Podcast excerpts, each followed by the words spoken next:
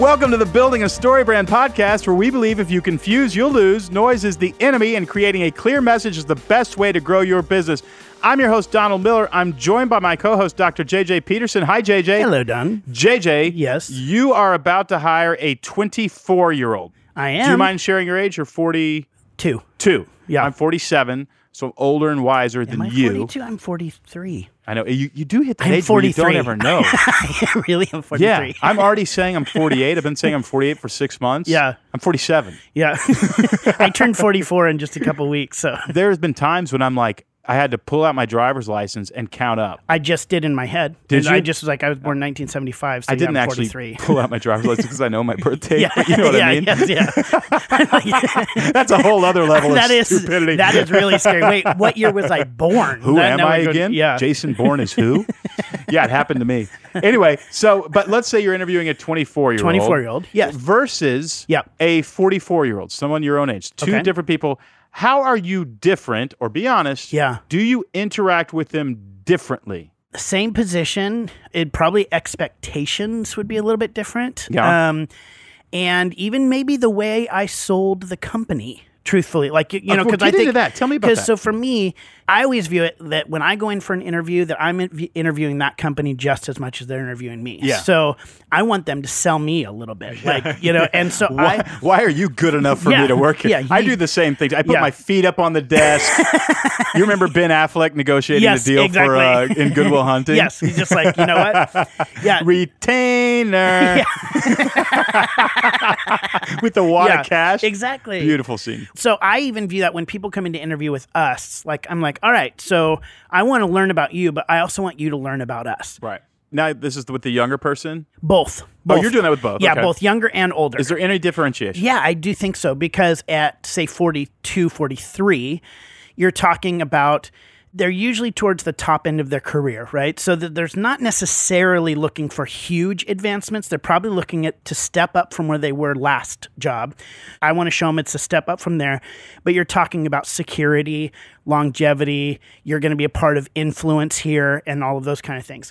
With the younger, you're I think you're actually really talking about I would probably talk a little bit about purpose and community that you're Yeah. getting when you're coming here, opportunity to advance, connecting your skills to growth and those kind of things. And I so I think I would approach it just a little bit differently. A lot of it's the same, but a little bit differently about what is the value that the company brings. Because I think even value is different depending on Yeah. what age you're coming in at. You know, it's interesting. I recently was talking to somebody in their 50s and trying to, you know, really convince them to come on board. Yeah. I realized I'm doing this completely differently. I'm talking about impact, I'm talking about leverage, I'm Legacy. talking about I'm talking about legacy, mm-hmm. I'm talking about how powerful you're going to be to help us. I'm Yep. actually talking about how we need you as a mentor and a coach. Yeah. And if somebody's in their 20s, I'm talking about the fact you can bring your dog to work. Yes. I'm talking Yeah. about the fact that we'll pay for your therapy. Yeah. I'm talking Yeah. about the fact that we do events together where we get on a bus and go to another city and go to a ball game, and that culture and community is really important for us. Yeah. and uh, Which both are true. they, both are true. yeah. and the reality is probably the person in their 50s they would actually love that too Yeah. but because they come from this generation that i'm just in the trail end of it's about making money it's about the Yeah. bottom line of not just money for ourselves but being impactful in the in the economic system Yeah. it's tweaked a little bit differently Yeah. you know i'm not going to go on about it because i actually talk in the interview i, I talked to lindsey pollak she wrote a book called the remix and she's basically a translator for our generation to millennials and back I love it. yeah, and it's wonderful. And so I go into how much I love working with millennials. I absolutely prefer it. Uh, None, none taken, but okay. well, you act like a millennial. Let me give you. Come on, let's be honest. Uh, and so it's just wonderful. I- But listen, if you get it wrong, if you can't speak their language, you know you're going to burn them out. You're going to break their hearts, and you're just not going to get the kind of productivity. I think you can get more productivity out of millennials than you can out of my generation in general if you interact with them the right way. Yeah. And some of us have been stepping on toes for a while, and we kind of need a little bit of a wake up call and a little bit of like a, uh, how do you do it? Yeah. You know, a methodology. Yeah. And so Lindsey Pollak gives us that. Her book, again, is called The Remix. She's worked with Capital One, Hyatt Place, Levi, Sprint, just a ton of big companies helping them figure this out. And can you imagine some of the conversations that she real. has had to have? Oh my goodness. Um, she, I found her to be wonderful. I'm not going to wait any longer. We need to get right to it before we lose our millennial workforce. Here's my conversation with Lindsey Pollak.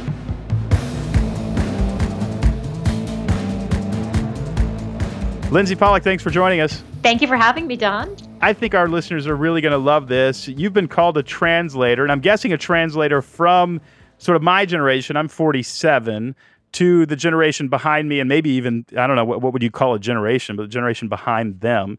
My company is full of 20 somethings, and I absolutely love it. But I was realizing the way my company culture works and the first company they ever worked for, you know, 20 years ago, are completely different. I mean, we never had even Christmas parties. We never had, we never hung out and went to happy hour. And you walk into my office and people are here all the time, morning, noon, night, doesn't matter. There's dogs everywhere. We're getting on buses and going to baseball games. We're huge on culture. Things have shifted. And if we haven't shifted with it, we're going to get left behind, aren't we? Yeah, it's funny. I'm glad to hear that you're having a positive experience. I don't always get that feedback. so that's really, really good to hear. It's funny. I had a similar experience in my first job. I'm pretty sure we had a Christmas party, but but that was about it. That that's just the way the workplace was. I'm a Gen Xer too. I'm 44. So it was sort of stunning to me when I started working with students originally on college campuses that they really had completely different expectations. And I couldn't agree with you more. If you're able to adapt to them, you can be extraordinarily successful and frankly enjoy your workplace a little bit more than many of us did when we started our careers. I certainly love my job and I love the professional challenge of it. I'm talking about 20 years ago with that publishing company I started working with. But I didn't buy into that company or that vision the way the 20 somethings in my office do. I mean, it really is just a part of their private lives and their career lives are all sort of intermixed and intertwined. There's hardly a, a difference between them. And I love the buy in that I get from the generation behind me. You talk in your book about generational understanding. And can you frame that? Are we really speaking different languages and do we really have different cultural values?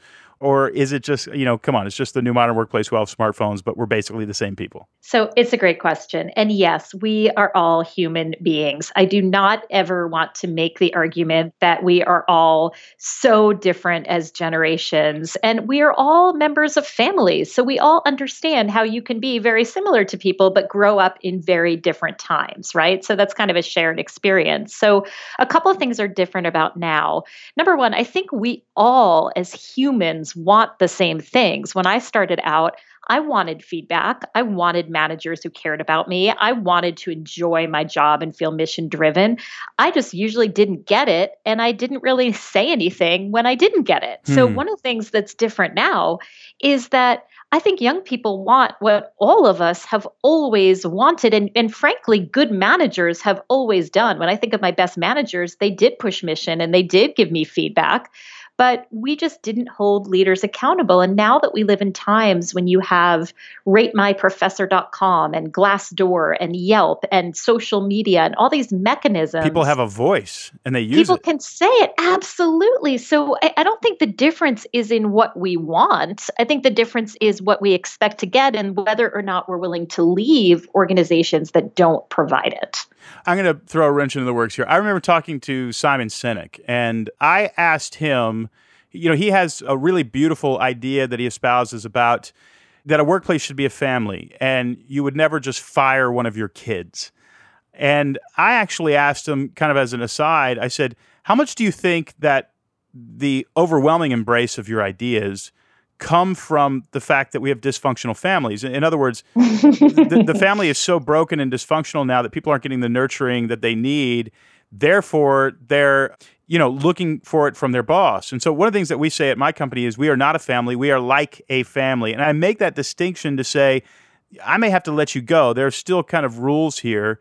You know, how much of this is sort of coping mechanisms for dysfunction and where do we draw the line between this sort of close navigating you know nurturing relationships with each other which in a way are really beautiful and wonderful and also this need to sort of hold people accountable I look at it from the perspective of junior people and older employees. So that sort of parent child dynamic, I think, is sort of my entry point to answer you.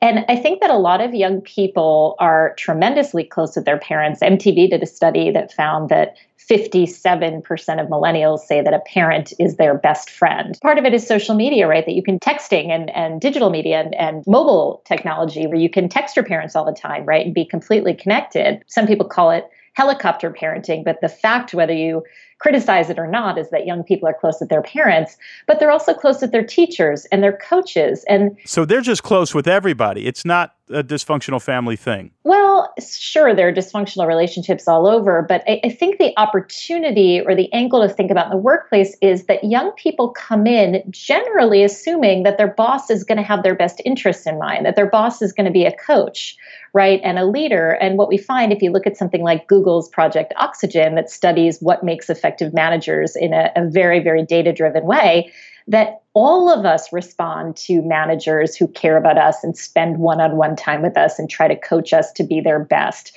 So I think the advantage here is you don't have young people coming in assuming that their boss is their adversary, right? Or their enemy, which I think was kind of the message in the you know 50s 60s and 70s uh, maybe even 80s so yeah there's dysfunctional relationships all over. Every millennial doesn't have a close relationship with their family but i wouldn't push so far as to say that you have to drive the family message but i think the message that your manager cares about you and is on your side and you're on the same team is really really important. So you know i know we're kind of splitting hairs here but i'm with you. I don't think that the workplace is a family but the fact that your boss can care about you, I think is a really positive development in the workplace. Well, I've found that the, to the degree I care, and we do things like we pay for everybody's therapy. Like if you need to go see a therapist or if you want to see a therapist every week, just turn in your receipt and we'll pay for it and you can take a week off and go to this therapeutic retreat center, which actually kind of is hilarious if you think about it. Because if you get a job at StoryBrand, I'll pay for your therapy. I don't exactly know that that's how we want to say, it. but the return on investment on that sort of quote unquote kindness, and I would just consider it, hum, you know, just being humane,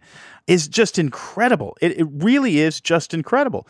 And I wish we could go back in time 20 years and sort of instill some of those policies with our generation and watch and see if they would have the same effect. I have a feeling they would. Um, now I think they're almost they're a little bit expectations. Okay, I'm going to get into the heart of your book. The title of the book is The Remix: How to Lead and Succeed in the Multi-Generational Workplace. And everybody listening probably, you know, most of them are about mine and your age and they probably have a small workforce of people who are in their 20s. So we all need to understand this. Give me some tenets of things that we can do to sort of nurture and get the most out of our workforce. So the broad message is the title of the book, The Remix. It's based on the idea of a remix song. And we all know a remix song yeah. is when you take a classic and you don't say the classic is wrong or bad or should be thrown away, but you mix in modern elements or change it in some way to modernize it. And that's exactly my vision for the workplace. I love that right? It's taking the classics, the fundamentals that are really good. This is not about throwing out everything we've always ever done. Keep the best of previous generations' practices. For example, mentoring, apprenticeship, right? Uh, having a good business model, right? Some of the yeah. things that I think yeah. some companies have gotten away from. And then the modern elements is saying, okay, where could we use some changes? Where could we add or subtract or adapt with ideas from the new generation. So, you know, a really simple example of a remix is if you have town halls, right? And you're the, the CEO of a small company and you like to make videos of your town halls. Well, some of your employees of different generations would really like to do that in person. Some people would really like to do that by video. Some people would actually like you to put it in an audio format where I could watch it or listen to it at two times the speed because I'm really busy and I like things fast, right? The content stays the same. But the delivery mechanisms, the options that you provide, not only serve different generational preferences, but I might be a millennial who just happens to like in person, or I could be a baby boomer who really, really loves to watch videos. So you're sort of acknowledging. You talk about this in the book. You say offer options and choice. Yes. Yeah, go meet people wherever they are. Speak their language, be in their you know culture somehow and not unlimited options and choice, but think about something like employee benefits, something like covering mental health. Well, if I am not somebody who chooses to see a therapist, maybe I have other options that you'll cover my gym or a different element of my health so that you say to me, I care about you and what you care about. This is why some really progressive companies, 4% of large corporations are giving people the choice now between matching their 401k contributions or matching their student loan debt repayments, right? Ooh, I love that. We want to meet you where we are, right? Man, I think we're going to try to figure that out here. Okay, chime in on this. And I think you and I would have an interesting discussion about it. Elizabeth Warren is trying to get elected president, and one of her major, you know, tenets is I want to pay off your college debt. And then we there was just a speaker at a college the other day, the commencement Robert speaker. Smith. Yeah, and he's a billionaire, right? And he and Mhm. in his commencement speech, said, I want to pay off your college debt. Okay, Lindsey, feel free to get mad at me, push back. I'm learning here too. But I did not have positive reactions to either of those messages. And here's why. Because what you have is a college that I think is charging too much for the education. You have some sort of bank or company, loan company that is loaning them the money and then charging them an exorbitant rate that they can't pay off. Those two things are, in my opinion, wrong. They're legal, but they're wrong. And then when the government comes in and says, so what we're going to do is pay off your college debt, you're actually enabling the wrong structure that created this problem in the first place and doing nothing to fix it. To me, it's like, no, you actually have to create some sort of college system that goes around the university system, offers a better education for cheaper so that nobody has to get into debt. That's what the government should be working on. Then you actually fix the problem. Because as soon as you pay off all of this debt, the school and the bank goes, awesome, let's raise our prices because these people are being bailed out. That's part of the problem. Then the other part of the problem, you have a bunch of students who say, you know what, if I sign a bad contract and then I get myself into financial trouble, I can get out of it. Somebody will bail me out. I'm having trouble seeing why this is a good thing. Can you talk me out of that? No, I don't disagree. However, you know, I think that there are generations or even just certain years of people who get caught in the worst of times, right? So they have the most pressure to get a college degree and the most predatory lending, you know, and difficult Ridiculous predatory lending. It's awful. right and the most difficult recessions and you know great recession times to graduate so i could not agree with you more that the system is broken. And i think there is a certain cohort of people who got stuck in the worst of the worst situations. And if we have the means to help them in any way uh, similar to people who received predatory, you know, mortgages and you know had some relief that. I don't think it's perfect, and there are a lot of people who are quite critical. Well, it's a great connection because the next generation who's just being straddled with college debt is truly too big to fail and too important to fail. I think the banks and the university should pay for it. I don't think the taxpayer should have to pay for it. I don't disagree, but they're not. You yeah, know, they're not don't going disagree. to. Well, I say we just, you and I, Lindsey, let's get together and, and create an online university and we'll make it dirt cheap and then people can just go to our school. Let's do that. Okay, yes, and I'll tell you what's interesting is the reaction of Generation Z, who are those who are coming after the millennials, born 1997 and later. So they're 22 and younger, just graduating from college. They are starting to question college degrees and I agree. considering alternate programs and considering not going to college. So, I mean, in my lifetime of four decades, I don't ever remember anyone questioning college Yeah. as the right path. So, I think we are starting to see a generation question it. And if that puts enough pressure on universities, that can make a change. But I, I just have to say, I have tremendous empathy for the kids who felt that they didn't have a choice and took on these loans and are in really big trouble. I think it's, you know, I'd love to see a national service program that wipes out the debt. You know, I'd love to Yeah. see creativity around this issue. You know, one billionaire paying for it is a nice story, but, you know, it's not going to solve the problem. There's a big bank in New York that recently released a press release saying you no longer need a college degree to apply here. And I think if a company like Amazon.com, if anybody at Amazon is listening, to be able to say you do not need a college degree to apply here. And here's why I can learn some of the best coding that I need online. I can learn some of the best business management that I need online. I can learn some of the best marketing techniques that I need online. I think we need a way to sort of certify these people so that they can come with something that isn't accredited and say, look, uh, give me a shot. And I think if a few large companies would join in and do that, that's how we solve the college debt problem. I don't think we solve it by paying off debt. Although you're right, too big to fail. We can't let, let these guys fail. Okay, let's get back on track. You have a, a, few things that you talk about when you're talking about remixes, and one of the, them is the talent remix.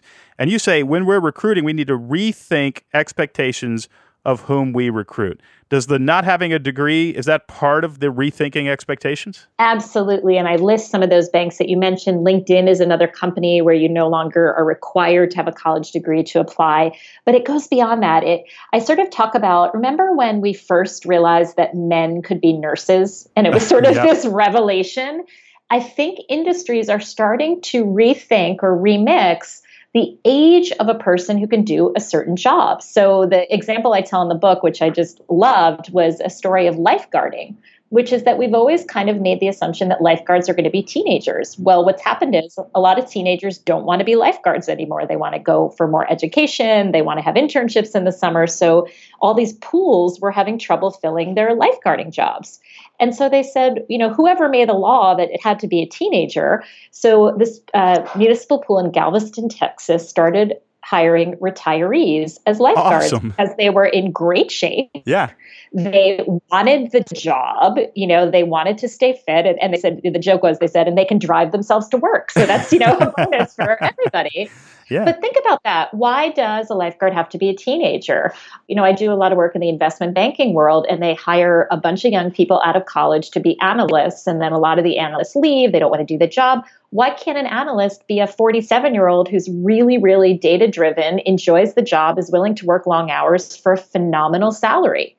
You know who said that had to be a stepping stone job? And i think a lot of industries insurance is having a lot of trouble recruiting young people. So they're starting they started a big campaign. A lot of competitors in the insurance industry banded together and said we should promote insurance as a second career that people who've done something else and want to reskill and do something that can take them through the next half of their lives should consider our industry. So I'd also encourage 20 somethings with their own small businesses to think of hiring people in their 50s yeah. to bring that gravitas into their companies. We tend to hire people like us, and this has always been a diversity problem, mm-hmm. but we rarely talk about the age issue. So I just encourage, especially small business owners like us, what value could you get from just totally rethinking the kind of person or the age of the person that you are trying to attract to a particular job? Well, sort of broadening our perspective on the age of the person that we're going to hire is awesome. You also talk about in the remix the need to explain why we're doing what we are doing. And you know, it gets back to Simon Sinek's great work in terms of always start with why, which we hear that everywhere. Why is it so important that people know the reason behind our decisions? So it's funny, we all take it for granted, and I agree. Simon Sinek is a really big reason he popularized that word a little bit.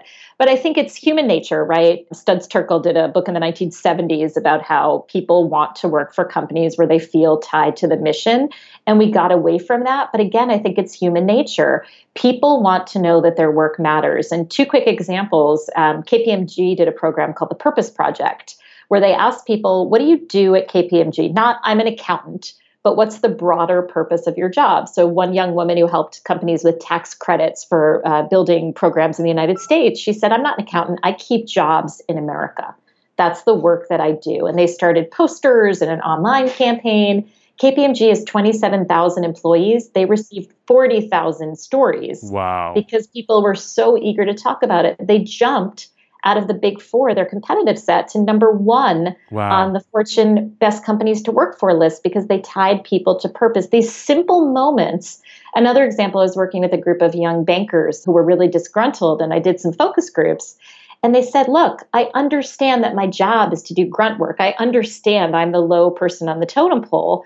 Just tell me why I'm doing it. Just when you give me an assignment, tell me that the client asked for it or tell me that it's going to go to the CEO don't make me feel like a cog in the wheel. And I think millennials are under a lot of pressure, you know, with all these icons of young business and all these startups and billionaires in their 20s and seeing it all on social media every day. They want to feel like their work is contributing to something. And I think that's the best thing about them. I, I can't even believe when CEOs say to me, like, oh, these kids, they want to make a difference.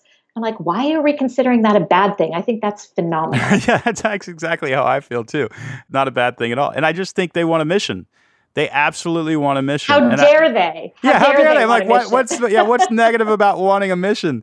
And you know, the real gist of it is it's up to you and me to actually be the sort of people who are on a mission because if you aren't on a mission, you are not going to attract the next generation. And so you and I have to figure out our mission. Okay, there's another tenet of this, and you've kind of got a bunch of ideas here. One is that primarily it's been a top down sort of authoritarian structure, and you are recommending a more transparent two way communication. You actually talk about the importance of being a coach, and you talk about the importance of good listening, be a really good listener.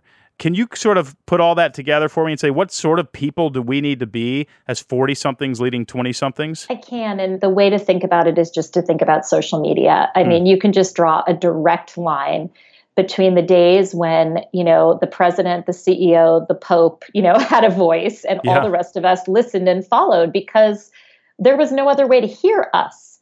And now on social media, every conversation is two way. When you grow up, being able to tweet at world leaders and celebrities how could you possibly feel connected in an organization when you're not allowed to talk to your boss's boss? It just doesn't make any sense. And so this is the one where I sort of talk tough to leaders and say, like, this ship has sailed. you have no yeah. choice, you know? But again, good leaders have always done it. Think of the 1970s MBWA, management by walking around, you know? I mean, that's yeah. kind of what we're talking about. And I'm really, really, really deliberate in the book and when I do coaching and speeches. I'm not saying, total transparency. There right. is still information that is proprietary. There are still things you can keep confidential. But where can you be 5%, 10% more transparent? Where can you share with your employees what's happening at the top levels of the company? Where can you have more ask me anything sessions and town halls? Where can you put out more memos to let people know where the business is headed? Again, not total transparency, just more because if I can go on Wikipedia or Google or Yelp and find out more about my employer than I feel like they're telling me, I am totally alienated and uninterested, right? Yeah. And and that again, I don't think is just millennials. I think that's all of us. I'll be back with the rest of my conversation with Lindsey Pollak in just a moment. But first, I want to talk about how do you actually change somebody's mind? If somebody disagrees with you, how would you change their mind? Well, I answer that question at businessmadesimple.com. You can subscribe to a daily video in which I answer a question that will help you make more money, save more money, or advance your career. And in business, we just have to change people's minds all the time. Here's the reality you don't even have to get the video. You can't change somebody's mind. You have a high percentage chance of changing their mind, however, if you realize one, you can't do it and two, they're going to be very defensive because they like their mind and they don't want you to change it, come in there and change it. So there's just a two step formula. One of the steps is you affirm their identity and you actually say, You are right about this aspect of what you're talking about. And then the second step is to say, Here's my view. And you just leave your view on the table for them to interact with, but you don't try to enforce it on them. That doesn't mean you're going to change their mind, but it's pretty much the only shot you've actually got of changing their mind. Here's what I say at the end of that video I say this your position has to somehow affirm their identity, or they will not adopt your position. Your position has to affirm their identity, or they will not adopt your position. If you think that's interesting, go to Business Made Simple because you can get a video teaching you something like that every single weekday, Monday through Friday, first thing in the morning. You can actually watch a three to five minute video that teaches you something that is going to make you more money, save you more money, or advance your career that day. Just go to businessmadesimple.com and subscribe today.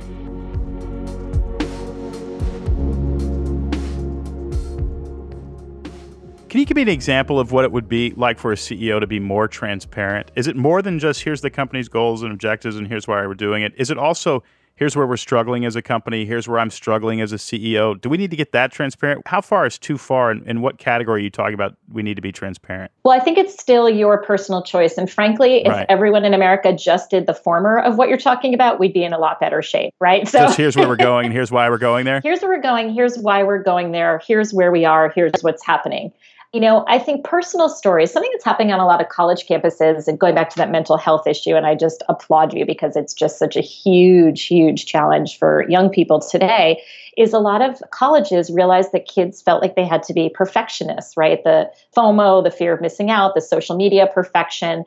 And so some colleges, particularly very elite schools, did programs on failure where like the president of the university or the top professors would say, you know what, I failed my first physics test. Or the first time I tried to get my PhD, I failed my orals, or mm. I hmm. got a terrible score on my GRE, and saying, I'm human too.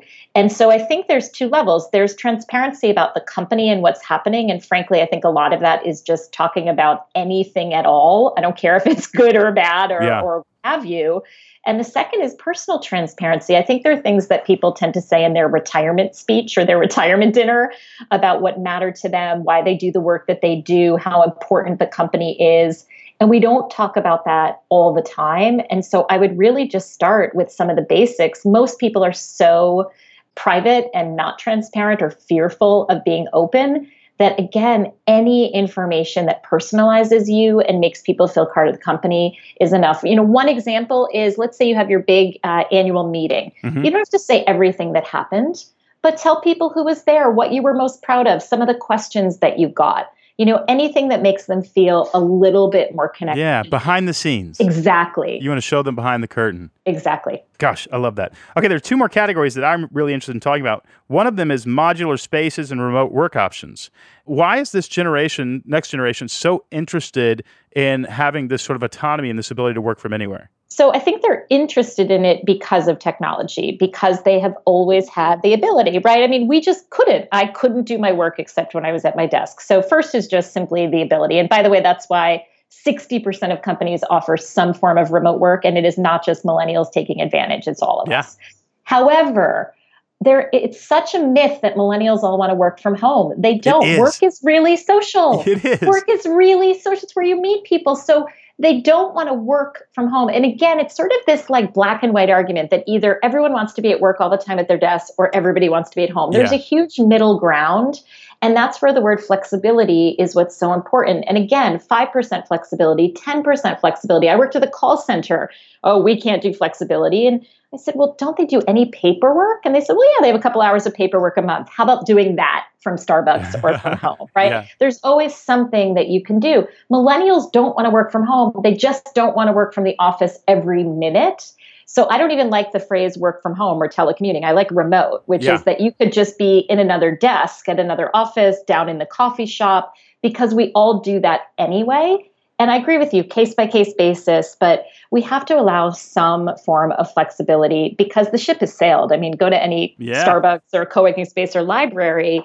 We are so afraid that everyone's going to suddenly go into chaos it's not. It's just a little bit more flexibility. And, and often asking people what do you really want? We fear that people want to work from home four days a week when really they want to leave an hour early to go to a SoulCycle class. You know that's often yeah. what flexibility is about. And you get so much loyalty and passion in return for that. You're absolutely right. With my workforce we were having to buy a new office. It was going to be very expensive. We sort of put a test out said do we want to just not buy this office and have a kind of place that people can come to when they need to, but not set aside desks for everybody? Let's just do the work remote, and then eight or 10 of you can work in a small space whenever we need to get together. And they came back and said, no, we want an office.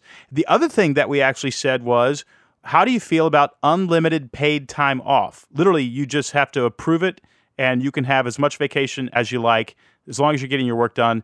And they also came back and said, no, I know. Want, so glad to isn't hear that, that, weird? Yes. They wanted two weeks, and they wanted to know when they could guilt-free take a vacation and when they could. And I just kind of went, you know, that makes complete sense. I would actually want the because there's no way I'm taking a vacation if you give me unlimited paid time off without feeling like I'm robbing somebody. You know, Don, I'm so glad you brought that up. There are so many myths. It's the same myth you brought up, um, open office space, right? Yeah. We've gone too far. Unlimited vacation, totally open office space, everybody working from home. It's it's too extreme.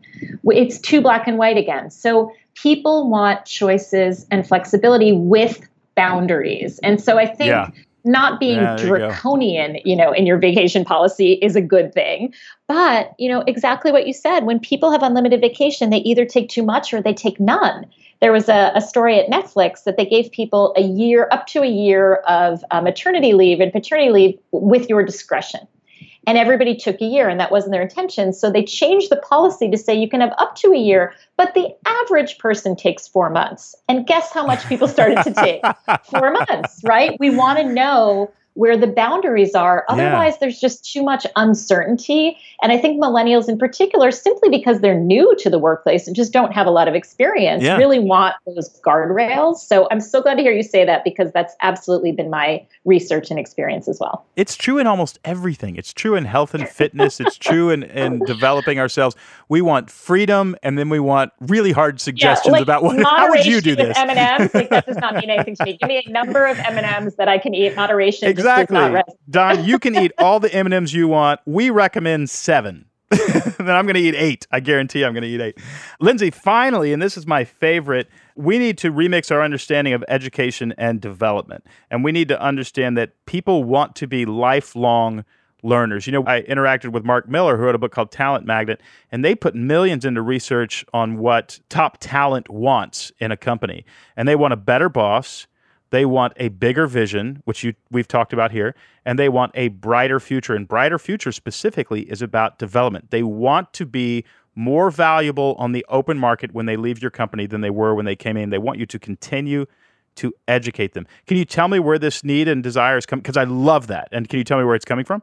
I love that too. And what I most love about it is that is the most multi generational policy you can implement. Every single generation wants and needs training because I think that the driver for that is the times we live in, that we are in such volatile, uncertain times where all you hear about every day in the news is companies being disrupted, industries going out of business, robots are going to take your job. So, what has more currency? An extra thousand dollars in salary or a skill that you can list on your LinkedIn profile that's going to help you get your next job, whether you're 22 or you're 57 and just got laid off? It's absolutely critical today that people feel that they have a skill set that is going to make them valuable. And you know it's the old argument that companies say well why are we going to train them if they're only going to leave anyway? Well companies need people to train if they stay because every in, you know the inside of companies are changing as well. So i think training is a win-win across the board. And interestingly pwc did a study where they asked millennials in particular but i think it resonates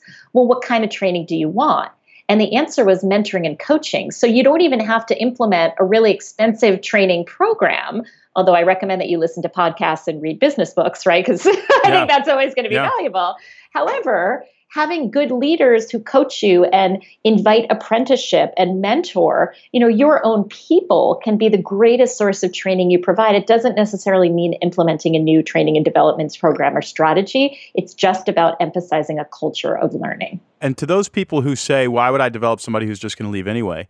I would actually argue, and I believe it's true, it's true here at our company, that if you develop them, they are much more likely to stay. And That statistics. they're not going to go, Yeah. yeah. they're not going to go to some other company that doesn't put anything into them. I think you know part of the problem is we've recognized this at our company. I'll put a hundred thousand dollars plus for our twenty person company into developing our people this year, and that involves flying facilitators out for one day workshops, shutting down the company for a day.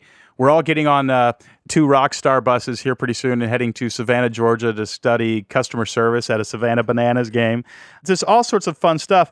But then, you know, if I go to a restaurant and I say, you should be developing your people like I am, they say, Don, you have a 50% profit margin. We have a 2% profit margin. We're not going to be able to do this. And we developed something called Business Made Simple.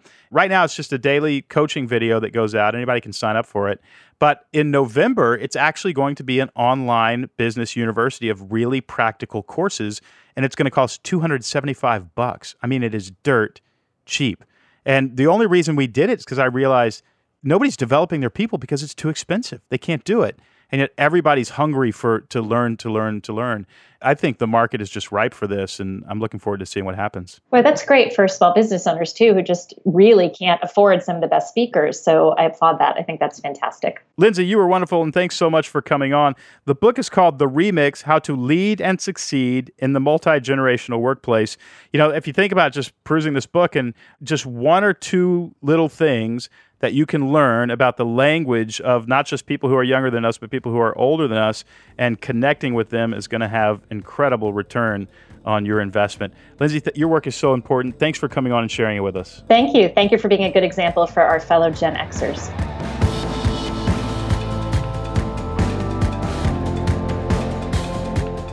JJ, I love millennials. I do too. I'm not just saying that because uh, they're going to pay my Social Security. I'm saying well, we love we love true. our millennials. Here's the thing: they're not changing. yeah. And if you learn to speak their language and invest in them, you will get an enormous return on that investment. Yep. And so Lindsey's up to something here. I think her stuff is really important. Well, listen, everybody. Music from this episode is by Andrew Bell. You can listen to Andrew's latest record, Dive Deep Hushed, on Spotify or on iTunes. Thanks as always for listening to the Building a StoryBrand podcast, where we believe if you confuse, you'll lose. Noise is the enemy, and creating a clear message is the best way to make a millennial happy.